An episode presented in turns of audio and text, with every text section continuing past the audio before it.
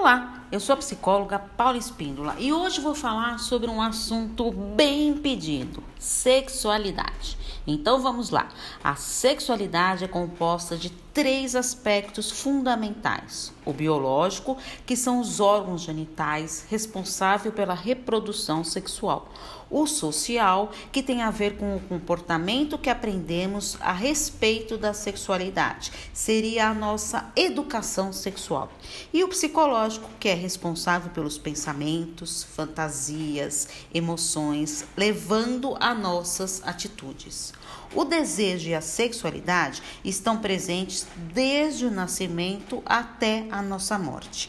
A sexualidade envolve admiração, sentimentos de desejo e gosto pelo próprio corpo. Por isso que a autoestima é tão importante na sexualidade. Porque quando se sente prazer consigo mesmo, fica mais fácil de admirar e desejar o outro. Como eu sempre digo, o segredo do sucesso para a busca de um relacionamento saudável é sempre ter um bom e franco diálogo. Não tenha receio, fale dos seus sentimentos e desejos. Aprenda a falar sobre sexo com seu parceiro. Isso ajuda na sintonia do casal. Derrube seus tabus e expresse seus desejos. Agora eu te pergunto, você tem o hábito de falar sobre sexo com seu parceiro? Está disposto a começar? Você sabia que na psicologia também temos especialistas em terapia sexual?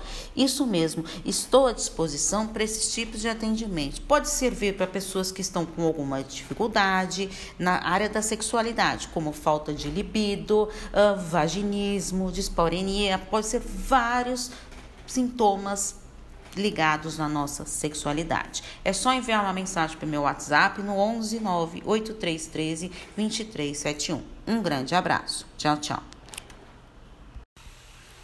Olá, eu sou a psicóloga Paula Espíndola e hoje eu vou dar continuidade sobre os relacionamentos de férias. E quando você está namorando e vai viajar de férias, mas sem o seu parceiro? Ah, que situação difícil, mas ocorre bastante, viu?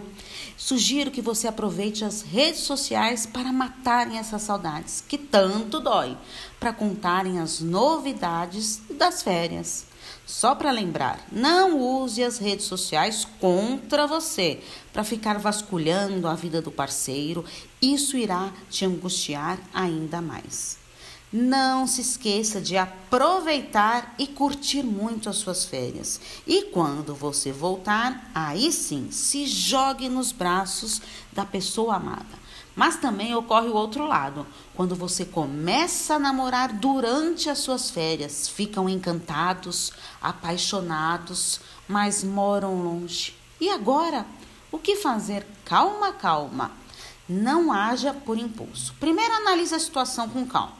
Sem a euforia das férias, para ver se realmente esse relacionamento vale a pena. Reflita aí, vale a pena?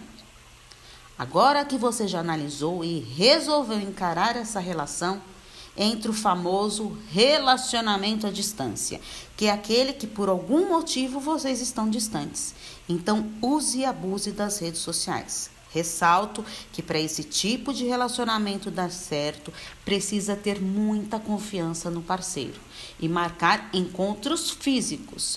E vão fazendo a contagem regressiva e planejando o que irão fazer quando essa data tão esperada e desejada chegar. Mas lembre-se que temos que encarar os relacionamentos que somos capazes de suportar. Pense nisso. Deixe a sua opinião sobre novos temas para eu trazer aqui para você. E te convido a me seguir lá no canal do Telegram, no Relacionamentos Psicologia Paula Espíndola Psicóloga. Um grande abraço. Tchau, tchau.